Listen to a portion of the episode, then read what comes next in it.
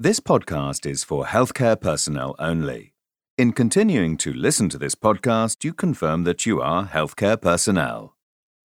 The text is a summary of a presentation given at the Nordic Migraine Symposium by Jakob M. Hansen and has been acknowledged by him. The material is sponsored by Medical Affairs at Teva Nordic. Title Non Pharmacological Treatments of Migraine. Lecturer Jakob M. Hansen, neurologist, MSc, PhD, head of Danish Knowledge Centre of Headache, Rigs Hospital at Glostrup, Denmark. Migraine is a multifactorial disease, and many patients search for alternative non pharmacological treatments to get better. Jakob Hansen presented an overview of the currently available non pharmacological treatments and the evidence that exists for their effectiveness. Jakob Hansen presented an overview of the currently available non pharmacological treatments and the evidence that exists for their effectiveness. Need for non pharmacological treatment. Treatment of migraine involves different components.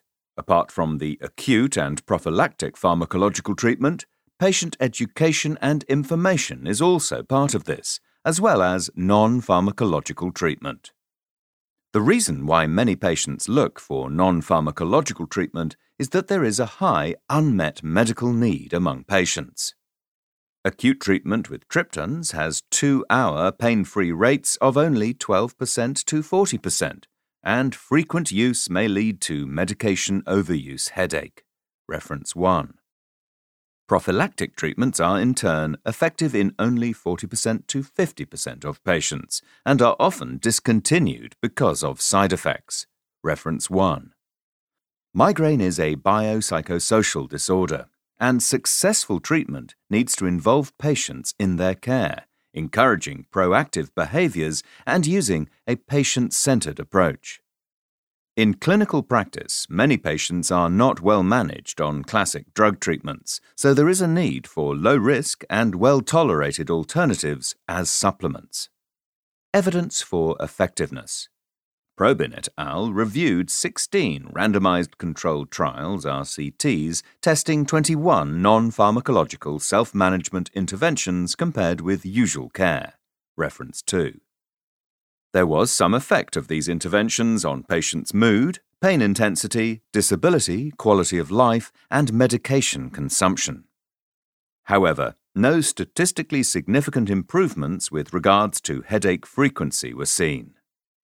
Another systematic review looked at seven RCTs assessing the effectiveness of manual therapies such as massage, physiotherapy, and chiropractic interventions. Reference 3. The effect size was about 25% when therapeutic gain was compared to placebo. However, these studies were very small and poorly powered, so there is a high risk of bias and a need for RCTs of better quality to really conclude on the impact of these interventions.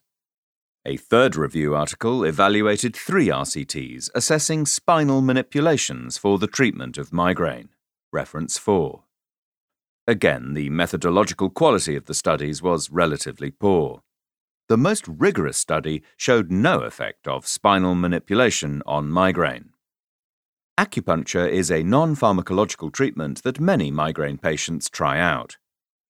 In a systematic review including 22 trials and almost 5,000 patients, acupuncture was shown to reduce the headache frequency when added to standard treatment.